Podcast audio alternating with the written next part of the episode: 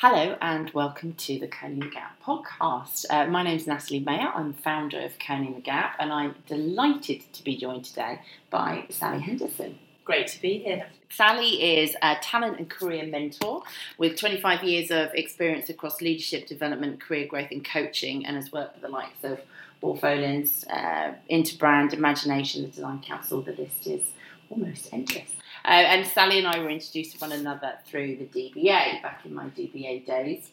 And I'm delighted to have reconnected her over all things Kerning the Gap. And given Sally's experience, um, was again a natural, a natural guest for us to have um, on podcast. And it was exciting you telling me this is her first ever podcast. Yes, I'm delighted to be here, so thank you. How are you feeling about it, Sally? Excited. Excellent. Very excited. Excellent. So, um, talent and career mentor. How did you become one of those? Yes, um, indeed, what is one of those? Yeah, quite. Um, so it all started way back in the, the heady days of leaving university and not knowing what to do, which I think most people do. Yeah, I think we can all empathise with that. And found myself falling into recruitment, which I've always had a love hate with. Mm-hmm. um, because I didn't go and do my degree to be in recruitment, god damn it. But recruitment was amazing because it gave me a vehicle to coach and mentor and facilitate change. Yeah. And that's what I love. I love helping people and businesses to reach potential. It's a cliche, but it's great when it happens. And I have a passionate, fundamental belief that you have a right to be happy and effective at work. What a radical idea, Sally. I know, good God damn it. Um, but why would you choose otherwise? Yeah. And actually, with the right intervention and not always a lot of work or time, you can just refocus your lens and wow, your motivation goes up through the roof. You are seeing the world in a different way and you can be happy and effective. It doesn't always need radical change. No. So my years now, 20 plus something years, um, coming through the recruitment ranks, going into executive search, Mm. working at a very, very senior level, I kept seeing the same mistakes happening over and over again. And I had this sometimes annoying need in myself to keep growing and learning and adding the best value that I can Mm. to the creative industry because I love the creative industry. And I thought, okay, I have to be brave myself, Mm. walk the walk that I teach other people, and go after my passion so I am fulfilled and happy. And I get that through advising businesses how to get the best results through talent Mm. and how to spot the simple wins that they're missing and working with individuals and especially women on how they can reach potential in career Mm. where it doesn't mean compromising on something else and it doesn't mean trying to be in someone else's shadow of what success means Mm. and you do it on your terms in your way and everyone's a winner I'm really interested in that. Well, the- the whole objective of Kerning the Gap is to see more women in leadership positions because we know that the numbers and stats are, are woeful. yes In uh, they're, they're woeful across business as a whole, but they are really poor in the design industry. Given your knowledge of our industry in particular, why do you think that is? I think the industry has got a case of head in the sand, and that there's an accepted view out there that okay, well, women are great to a certain level, and then they have babies, and that The means B word. yeah, that means that any woman that wants to go down the child route, how can how can it work? And actually, the industry I think is a bit archaic around working practices. I mean, look at the look at the technology we have now. There is no reason why flexible working cannot be an asset to a business if it's handled in the right way, and that's for everyone, not just parents. You know, it's it's not about being discriminatory against people who aren't parents at the same time. But for women, they aren't, there aren't as many of them because our industry isn't adapting, isn't being flexible, isn't being future focused. Women are rightly, I think, saying, "Okay, I've got a choice here. So I'm working out the numbers. It's going to cost me more to come to work Yeah. by the time I've done childcare than the stress of even getting to work on these rigid hours, long hours. I'm a bright, intelligent person with multi skills. I can choose something different. So if the industry isn't looking to embrace and accommodate that talent that does go down the family path, by nature there are less women than in a numbers case. There's just less of us. Mm. And then I think there's other challenges that we are quite a male led industry, so therefore people are leading in their own image. Mm. A lot of the established independents are what I would call quite familial.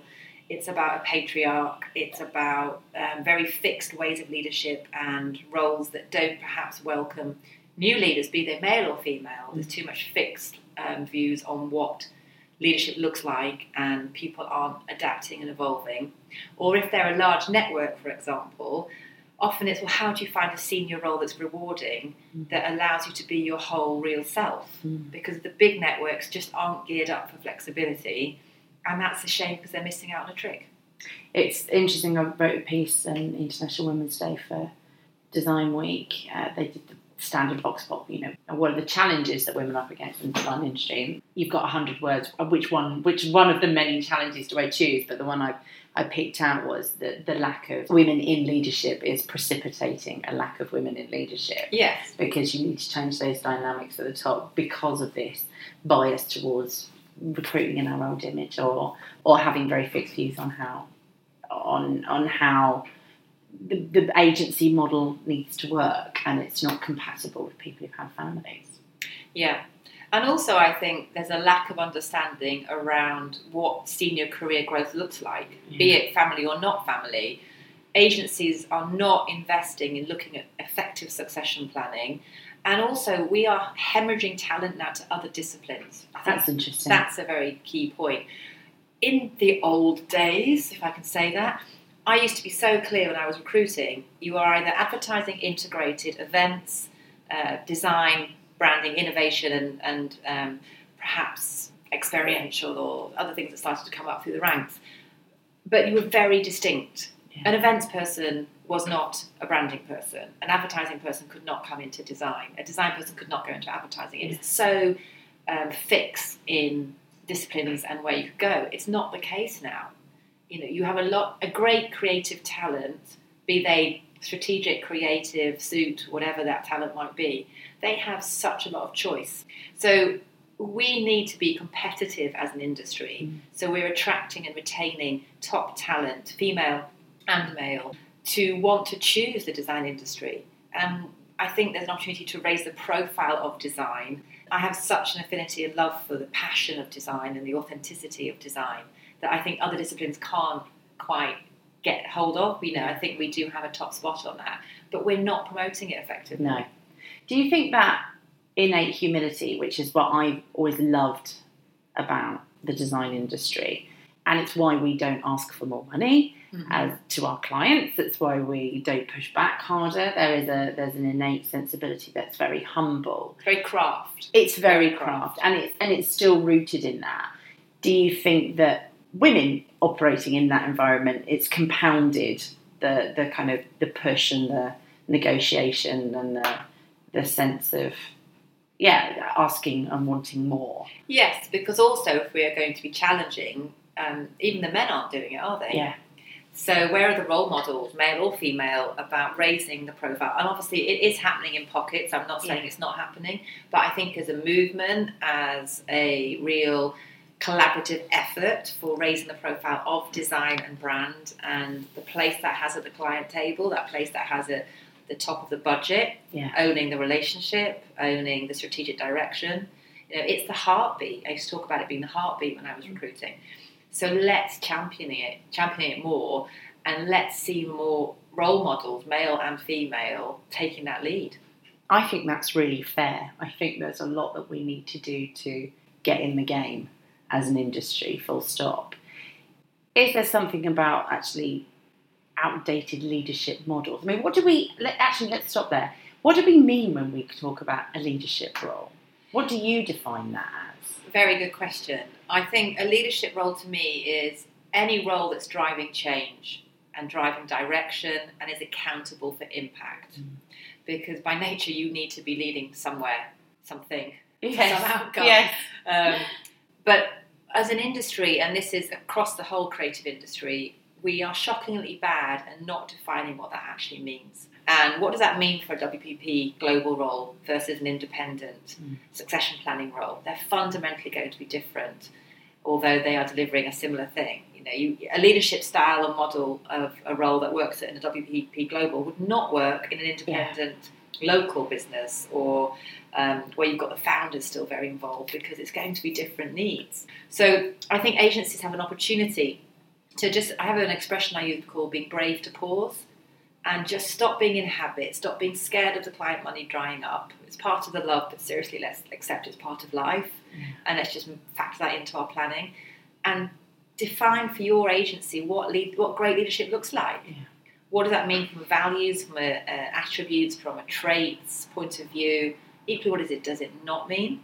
Have you fallen into some bad habits yourselves? If you know what's been guiding you recently, but what does the business case need from leadership now? What are the most importantly, what are the clients asking for from leadership? Because it's probably evolved. You know, there's a whole new generation of people coming up in leadership roles in the clients who will be looking for something different than the leadership generation before. And do you think, because I mean, already mentioned in this podcast about the shape of the design industry, 90% of design businesses have less than 10 people in them. Can you, are you ever too small to think about your leadership structure? If I'm a six man band, No. six woman band. Yeah, absolutely. No, never, because somebody has to lead. Yeah. Otherwise, the business is going nowhere. And even if that's leading to sustain something, Mm. you know, you're not. I'm not saying everybody has to lead to uh, world domination or to being bought up by a competitor or whatever. But leadership is a thing that makes a company distinctive. You know, and if you want to attract talent, if you want to attract great people in and retain them, they've got to get behind the purpose, haven't they? Yeah. So whether you're one man, I, I work on my own, but I have to look at my leadership of myself Yes. Leadership of my client business, of my client relationships, leadership of how I'm evolving my own brand presence out there in the market. You know, somebody has to do it. Yeah. And so, even if you're a one person, woman, man band, up to a global band, uh, business, you have to know what leadership means for you at that point in where your business is at. Yeah. Because also, what was great leadership through a certain trajectory of the business will not necessarily be the right leadership model as it grows and evolves. And that's where a lot of businesses become unstuck. Yeah. And that's actually, if I'm going to be a bit stereotypical, where I think female leadership is very well equipped to tune in quicker and better more accurately than perhaps sometimes male leadership does. Mm. I know I'm generalising, but women do tend to score higher on EQ. Mm. You know, there's a lot of data out there that does support that. I think men are getting better. Yeah, they That's fantastic. As women need to get better at certain things, men are also evolving, getting better at certain things. Yeah. But if you're having to look at what leadership means to, for your business, then sometimes having that female perspective, which may be more EQ tuned in, Yeah. maybe reading signals that um, a male leadership trait doesn't as instinctively pick up on, and I'm making sweeping generalizations, but from my time recruiting, I've seen quite a lot of this play out to be true. Yeah. Then having that senior female perspective, reading differently, because there's something I talk about, Natalie, that I think gets forgotten in all of the sort of intellectualization of gender, is that at the end of the day, we are distinctly different. And women are women and men are men. And there are amazing strengths and opportunities by embracing our fundamental differences Mm. from a biological, instinctive DNA point of view and finding out how we can make those work better together. Mm. Rather than thinking, well, a woman has to become more like a man Yeah. to be more successful. Oh, but a modern man, male leader has to be more like a woman to be more successful. Yeah. It's like, well, no, let's just look at what are the traits in your leadership team, male and female, that bringing them all up together makes you a much more competitive and effective team versus if you just have one or the other. But sadly, because the numbers are where they're at, Yeah. we don't have the luxury of comparing many all female leadership teams to all male dominated ones. No. But that will hopefully change. I'd like to see that. So, if you're in a leadership position, and we'll talk about in a minute about what the individual who might be outside of that leadership sphere at the moment and is looking into it and thinking, how do I get there? What advice we have for them. But if you're in a leadership position, hearing that and looking around you and thinking, I do not have enough female leaders in my business, what what does a business do about that? I think first acknowledge it Yeah. because if you if you see something you want to change, part of changing is actually admitting that you want to change it, and they, with that comes a commitment to investing in it, to not just giving it lip service, and there's no point doing it half cocked. So if you see that, congratulations for being a future focused business. Mm. Congratulations for taking the first step towards being more competitive and more effective with all relationships you're trying to build, internally and externally. It will only serve you better. So there's a rallying cry to do it in the first place. Yeah. But when you have seen it, then acknowledge it and make a plan to address it. So look at what support you can get as in your great initiative, other initiatives going out there, what are going, what is going out there to build female talent. Look at the succession planning you've got already. You will have amazing female talent in your business. Mm. You may have lost female talent that may now want to come back. Mm. Look at your alumni. You know, start from what you know. Most creative businesses, because they're always future focused, they're very often coming from a fear place that the revenue is going to dry up. They don't stop to know what they know already. Yeah. Straight out to market, knee jerk, Yeah. give me another one. Change, change, change, change, change. Yeah. Oh, I don't have a female leader. I'll go and buy an expensive one. No crikey, they're a bit different. They didn't work. Ouch, I won't do that again. Be brave to pause, look at what you've got, and plan for success. And then if you're thinking, okay, we don't have the succession planning in our team at the moment, go to market in a very effective way. Identify the profile you want, map where it's going to come from, bring in, if necessary, a fantastic recruitment partner, because there are those ones out there. They're rare, but there are a few out there. Or bring in an external consultant who can just guide you through the process so you can do it yourself. Because the more informed you get about what you want and what this this person or people need to be in your future leadership team or current leadership team, the more likely you are to find them. But uh, the problem is that a lot of agencies aren't even stopping to think, well, what is it we actually need? I think then we've talked about this before. Even when you find fantastic talent, how are you onboarding them and then setting them up for success within your agency? Because I've seen executive positions turn over and turn over and turn over, um, and I don't think that's helping the numbers of women in leadership roles within our industry. Why? Why does that happen Hmm. so frequently? a, a lack of um, awareness, I think. And there's an interesting trait in, particularly, I will again be very stereotypical, but having worked with different nationalities of businesses, I, I often see British companies making a very senior investment. They almost cross their arms, they want to be proved right as to why that person is worth the money they've just spent. They almost Mm. resent it. And it's like, well, come in and prove to me why you are the person we think you are. Mm. Whereas I work with some um, not politically correct say, but socially European, and they're all in Europe still for the moment, but European businesses where they have trusted their decision and lent into it and said, we just trust our belief that you're right, and we're now going to invest in supporting you to adjust. Yeah, So onboarding often fails because clients don't trust their decision in the first place. yeah, And then what they do, I've been quite vocal on this recently, is they just assume because I'm paying, as in I'm the client, I'm paying a senior person a lot of money to be senior and to solve problems and to take stress away, I'm going to watch how well they cope with that. Because that's why I've bought them in the first mm. place. And if you compound that by saying, and I bought myself the token female, yeah. um, so let her let her show how the boys' club needs to be broken down, and you know, let's see how these amazing female leaders will impact on our business Mm. because that's why we've spent a lot of money on you, that's just setting up for failure. Because people assume when you tip over, I normally say around 120k, maybe 90 as a base mark, you are then expected almost by osmosis to know what you're meant to do when you go into a new role. Because you are that amazing thing called senior Yeah. and you're expensive. So, as a result, prove to us why you're worth the money. Because unfortunately, design and brand in businesses are still extremely cost led as opposed to being investment driven. Mm. So, they will see senior hires as a cost Yeah. until the value has been proved. The reverse is see it as a value from day one, put onboarding in, find out what the milestones are, communicate effectively, give emotional support to men and women Yeah. making change because no matter how senior you are, change remains quite scary at some level. And set up for success by being professional about how you bring new talent into your business.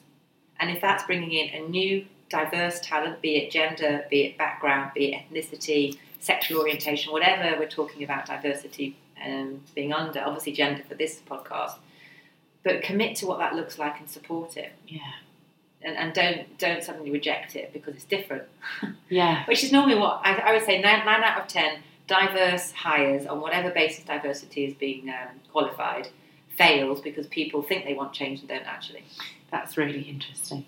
And just harking back to previous conversation about there not being enough women, not being enough women candidates for leadership positions because of the baby factor.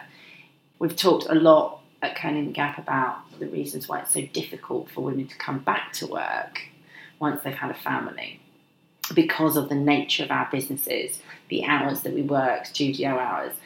That just gets harder and harder as you go up into leadership positions. I mean, that's that's purely returning at all at any level. Mm. It's hard to do, but to return to a leadership role or return and push for a leadership role whilst having a family, I feel like our our working model is fundamentally defunct and doesn't support Yes. that diversity at all.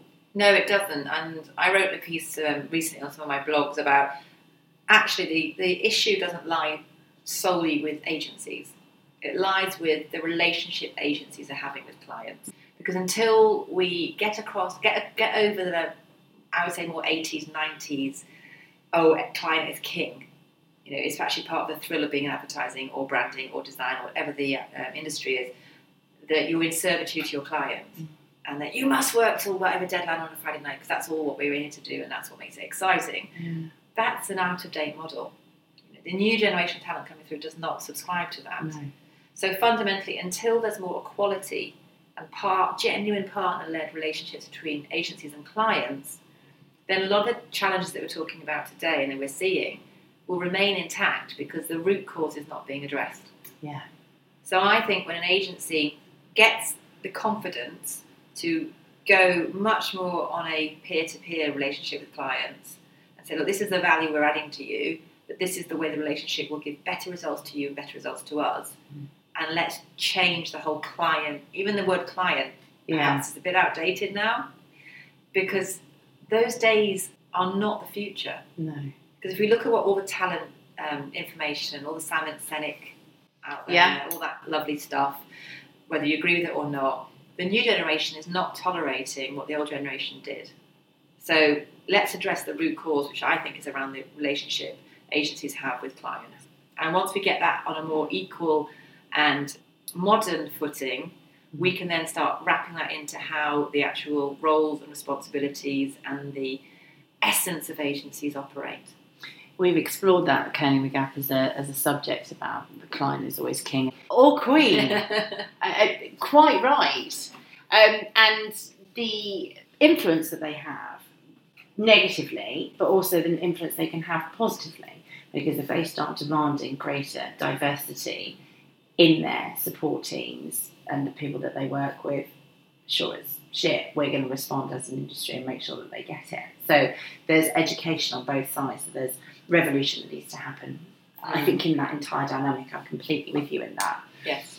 thinking about then so that's that's that's leaders and the state of our industry in total and our relationship with clients what if you're an individual and you're listening to this podcast and you're five years into your career and Mhm. thinking how am i going to get there what do i need to do now what do i need to be thinking about Okay, so there's something that I am very passionate about, which I think really addresses that question, but can also be applied to the more senior leaders out there. But it's a habit to learn younger in your career. The, the sooner you embrace this habit, then the more effective it can work for you.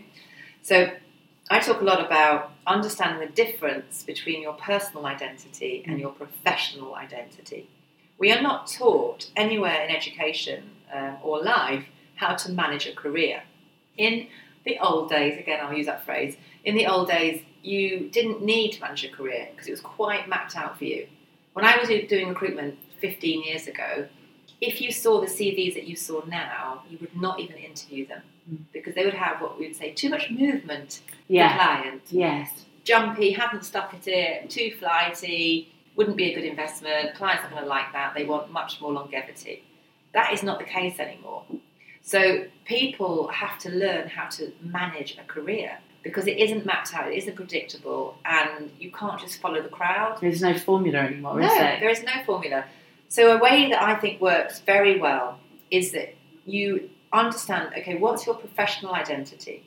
If you're wanting to grow leadership skills, make that something that's tangible and real. Mm. Create a vision board, or, or words or sounds, whatever you are, if it's visual, um, that represent great leadership to you. And actually commit to it and say, okay, am I living that? Am I embodying that? Am I um, really taking ownership for my own development? There's a great swell out there around how employers, it's their duty to develop talent. Mm. And if you don't develop me, well, god damn it, I'll go somewhere that will. No, you have every opportunity as a growing talent to take ownership for your own development. And if you start to understand, okay, my personal identity is this, my professional identity is that, when you're at work, you don't have, have as much clutter going on in your head. Mm. You don't have beliefs that you formed at school, perhaps, or through your parents that are influencing how you show up at work. You've got the opportunity to build a profile and a way of conducting at work that is fit for purpose Mm. and not based on lots of confused messages. Mm. And looking around you, if you're thinking, right, I'm now five years into my, my career, I want to be CSD, I want to be CSO, I want to be CEO, then look for role models and actually start to think, well, what is it about their leadership that makes me want to follow them? And start to make it real. Mm. Well, it's because they display this value. They are a communicator in this way. Not, and it's not one, one size fits all. You know, it's, everyone's different. And then start thinking, well, in my own behaviour, how can I start to develop those strengths and skills? How can I recruit in people who will teach me this in my career? In this day of te- day and age of technology, which forums can I join? Which groups can I become part of that will allow me access to mentoring and growth? Because we have such a lot of choice now, which is part of the problem, I guess, Yeah. of how we can start to grow our own career portfolio, our own career identity, and then it's about understanding how you communicate your career story. When I was in recruitment, especially women are, are not as good at this as a rule in sharing the story that's got you where you are or will take you where you want to go. A lot of people talk from past experience in a very functional way because they don't understand the value their professional identity can bring to an employer or the way to share it in an impactful, informing style. It's often, well, I started here and I worked there and I did Yeah. that. And someone's like, well, I'm bored. It's old news. Why is that relevant to me? So if you're an aspiring leader out there, take the opportunity to think, what's my career story? And what does the person who's listening around development and growth, be it where I work now or where I want where I mm. want to work, what's relevant to them? And just start to become more educated around what information will give you access to growth at work, which people will be your champions and your um, sponsors. Find a way to enrol them to support you. Take ownership for it. Mm. Understand your professional and personal identity and how those two things work together. Craft a vision or a mood board or whatever your uh, preferred way is of what great leadership looks like to you, and commit to, to growing it. Commit to being it. Commit to developing it. I talked in the last podcast, which was specifically about mentoring, about how many women I have to convince that they are at the stage in their career where they're now mentors. And this crippling challenge a lot of people, men and women, have in acknowledging and recognizing their achievements and and boasting about them or articulating them and actually framing them in a way that they're saying, I'm proud of this thing, I did it on my own and having ownership of it, not saying, oh, I was really lucky Yeah. or such Yeah. and such. I worked in collaboration with them and diminishing all of their achievements. So I think the ability to see clearly your career story is Mm. hampered by your ability to actually acknowledge your own achievements at Well, times. There's a reason I've seen for that played out over the thousands of interviews I've done in my career. I'll give you an example of it's a man actually, where he was a CEO in a very, very well known FMCG business. And I asked him to tell me his career story. I used to give people no one, said, just talk to me about your career story. He honestly spent about 15 minutes telling me his father wanted him to be a doctor, how many letters he had to send out to the um, industry before he got accepted into, let's say, um, BBH or whoever it was. He actually came from advertising background he grew into brand. But his career story, his self perception was actually to go back to when he was a graduate. Mm. And I used to find the more senior people get, the more when they share their story, they talk about the emotional recollection they have at the beginning of their career. Because when you start to form that knowledge, it's new and it's fresh and it's massive. Mm. And when you talk about your career again, you go back to old memories that pop out and go, hey, I'm really big. Because when, Yeah. when you put me in the box, I was massive. And what happens when people share their stories is they normally go back to what's very safe and old Mm. and talk about that rather than thinking, well, what am I now? Yeah. And even when you join, so it's not about just changing jobs. When you're in a company, when you join a company as an MD, when you join, 18 months later, you are not the same MD. No. You have grown, you have learned, you have evolved. However, often people don't actually accept they've changed. And therefore, the identity that they're still portraying is the one that they brought into the business, not the one they've become in the business. And that must be true of graduates. Oh yeah. Yeah, that Yeah. that the, the the monkey on your back Yeah. of who you were and telling that story. because it's easier. Because Yeah. when you store those You memories, they're bigger. There's not there's endless space in your brain because they're the first. Yeah. And then when you go back, it's just about you haven't had training or um, guidance on how to reposition those memories. So therefore, sharing your career story is itchy and sticky. And oh, how do I do this? Because I'm, Have to have a few really bad interviews before I realise, oh, okay, the muscle's working now. Yeah. But that's also for promotion internally. If you're going for an appraisal, and especially if your natural tendency as a female might be to be, uh, am I good enough? Because all, Yeah. all the stats is not as being stereotypical, but all the statistics show that women will tend to undersell and men will oversell. Yeah. But if you're going back to an identity that's from the past that isn't even true anymore, then you're doubly setting yourself up for challenge. Whereas if you can access, okay, well, actually, what have I learned in this role? Who am I now in March 2017 Yeah. that I wasn't in November 2016? Yes. But because we live in a very fast moving environment, it's always about the future. Often people are skating on thin ice so they don't actually catch up with themselves. And especially so for women, because their natural tendency is to look at what they can't do as opposed to what they can do in a professional context. That's fascinating and making me think about my narrative and the last time because I'm asked all the time what my career and how do you become an MD and how did I get here and challenges for women and I'm trying to think about how far back I go. Fortunately, I don't think I go all the way back to graduation. But there will be certain parts of your story that you will naturally go to Yeah. that served you at a certain part in your career Yeah, that may not be the ones now. yeah, So if you look at turning over a, a sand timer, when someone's listening to you, whether it be internal promotion, a client relationship, or changing job, you have a certain amount of time to capture their imagination Mm. and to give them the information they're looking for. Most people, including me, because I can teach this stuff, but doing it is harder. you'll go back to old memories that are more comfortable, Yeah. and you'll the sand will be running. And they'll be more practiced, won't they? Because they're the ones you've told time and Yeah, time exactly, and, time and they're, time and they're easy. So the brain goes, "Oh, great, easy ones, shut those out." That's what we do. Um, but actually, what you want to do is think, "I don't need that Mm. filler. Mm, I want to go straight to the last few grades that drop out because they're actually the killer ones." But by the time the last few grades of sound drop out, the person's lost the will to live. You've left them in 1990, or wherever it might be, yeah, or in the last project you did, which actually doesn't showcase what that person needs to know about you, just because you haven't had the space or time or instruction on how to reform your thinking. So, especially as a female leader, so if you are coming up against prejudice out there, which we all have unconscious bias, there's a fascinating piece that Cindy Gallop highlighted recently about the man and woman who swapped sign-offs yeah. in a that was amazing. This uh, this woman was being criticised internally because she wasn't making enough progress with her clients, and uh, and her immediate manager was defending her and saying, "No, she's brilliant." I don't understand where that criticism is coming from. And they switched email sign offs for a week, and he wrote as her, and he had nothing but um, pushback, Yes. criticism, undermining, and every email she sent through was immediately thanked and supported and encouraged. He was like, if I hadn't seen it with my eyes, I couldn't believe that was happening. So look that up as an example. It's it's brilliant. Exactly. So it shows even more so you have to be control of what messages you're telling yourself. Yeah. And so if you're an established leader, an aspiring leader, it doesn't actually matter. It applies equally that if you're looking to grow your leadership skills, you're looking to get a much more senior, impactful role in the industry, the messages you're telling yourself, the story that you're choosing to share with the industry, the more you can be authentic and committed and real about that, Mm. and the more strategic you can be in how you choose to share it, the more impact you're going to have in the right way. And that applies even if you're in the second year of your first job.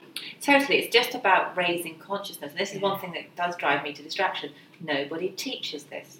You know, I used to teach this all the time in the work I've done in recruitment, and now I specialise in just teaching it without doing the recruitment piece. Because the transformation I see between people who come to me unsure about their purpose, unsure about their story, unsure about actually what they want, I see that in women more than men, by just giving people some tools and techniques and frameworks to manage information, manage thinking, and get the internal conversation healthy, then the external representation just goes off the scale. And then people become, back to my point of what my purpose is, is to be fulfilled and happy at work and effective. Mm. when you're telling yourself the right message for the right reasons, then you're much more likely to achieve that. So, if you're an individual listening to this, thinking about your career trajectory, think about your career story. And think about your professional and personal identity. Yeah. Don't hold on to an identity that's massively out of date. Look to enrol supporters, role models that can actively be helping you get the skills and knowledge that you need. Yeah. And most importantly, take accountability. Because if you don't do it for yourself, how can you expect someone else to do it for you? And if you're running a business and you're in a leadership role and you're thinking about your leadership uh, dynamics, what should that person do today? That person should get clear on where their business is going, get clear on the purpose and the differentiation that business stands for in the market, get clear on, therefore, the leadership, the diversity, the uh, team dynamic that will make that come to fruition and be re- a real piece. Look at the talent you have already, invest in developing leadership skills, recruit wisely, onboard with kindness, Yeah. And commit to your people. Easy. I could have that done by lunchtime. In case you're fervently writing all that down, um, Sally, I'm sure would be delighted to just pinpoint some of those key points for us because I think it's really powerful that people have tools they can share within their businesses and they've got, you know, that learning that you're you're Well, this is what I do for a living. Yeah. You know, so I do it every day with clients. I do it every day with aspiring individuals, and it's it's so rewarding. So the message I want to get out to people is that it's about taking the first step, Yeah. and it's about committing to being the leader you want to be at work, mm. committing to creating the business you truly want to create in the world, and then investing in making that real. And my biggest bugbear with the design and branding industry is it's so investment averse. Mm. And I have a saying that creative industry, creative businesses are very good at losing money in an established way. yeah. it's mental. They will hire ineffectively. They will throw money at bad recruiters who, quite frankly, do not deserve the fee for being a glorified LinkedIn CV shifter. But if I go to them and say, well, invest in your leadership, invest in onboarding, do a talent diagnostic, oh, Sally, I don't know if I've got the money. Yeah. No, but you'll pay X grand on average talent that isn't even going to enhance your business because that's what you're used to doing. Yeah. You'll pay X grand to a recruiter who's added no value to you Mm. because they happen to meet somebody before somebody else did. Mm. And that's just established bad practice. Mm. If a creative business wants to get the best out of talent, to have diverse leaders, to have really powerful role models, male and female, it starts from a place of investing. And it saves hundreds of thousands of pounds. And I think that's not just investing in financially. I hear that really strongly. Investing money is really important. Investing time and mm-hmm. and energy and, and Yes. committing Yeah. to to these issues is, is also the broader investment. But you know what, Natalie? If people and when people make that commitment, the time they save as a result massively outweighs the time they invest. Absolutely. It's just a change of mindset. It's back to my expression of bravery to pause because I have seen it in my recruitment career before. Clients spend tens of hours, you know, weeks, months recruiting for a role, invest in that person, spend hours onboarding them, for it all to go Pete Tong because they didn't spend the five hours up front planning. Because again, it's bad habits. It's well, this is how we work. This is what we're used to. But actually, do you know what? In today's market, that is not sustainable. No. You know, unless clients get in control of talent, bring on female leaders, bring on diversity, have the right blend of leadership role models out there, then I categorically will say to any design agency listening, you will not stay competitive. You will lose talent to agencies that are Yeah. in different fields. Let's not even talk about management consultancies. Yeah. That's a whole other issue. Um, you will not be relevant. That's a really good point because we talk about diversity and gender equality certainly being a humanitarian issue as well as a commercial advantage. But actually turning that on its head and saying that if you don't get in the game with this, you're not going to get the talent that's out there No. and you will start losing your competitive advantage. So Massively. diversity is is essential for every business Yes, regardless. yes. And it starts by committing to investing. Yeah. It starts by losing the fear factor losing the old excuses. There are no time, Sally. Oh, we just lost a client, so we were going to do it. Yeah. We were, Yeah. but now we're not sure about the about the pipeline. Hey, that's never going to change. Um, but what is changing is that talent has more choice. Talent is not easy to spot. No one knows what great looks like anymore because what was great last year is not necessarily great in two years' time. Yeah. And you need more diverse leaders in your business. Otherwise, you will not be attractive, you will not be relevant, and you won't be commercially successful. and with a whole agency full of individuals currently working out their career story, you better find leadership and development programs for them because if you don't, somebody will. They will, or they'll go and set up on their own. Yeah. You know, I was at a ad week today, and there was a lot of um, sort of the younger generation coming through. As a near forty-three year old, that's where I come from, saying younger. All talking about if if you can't find it, do it. That is the mentality out there.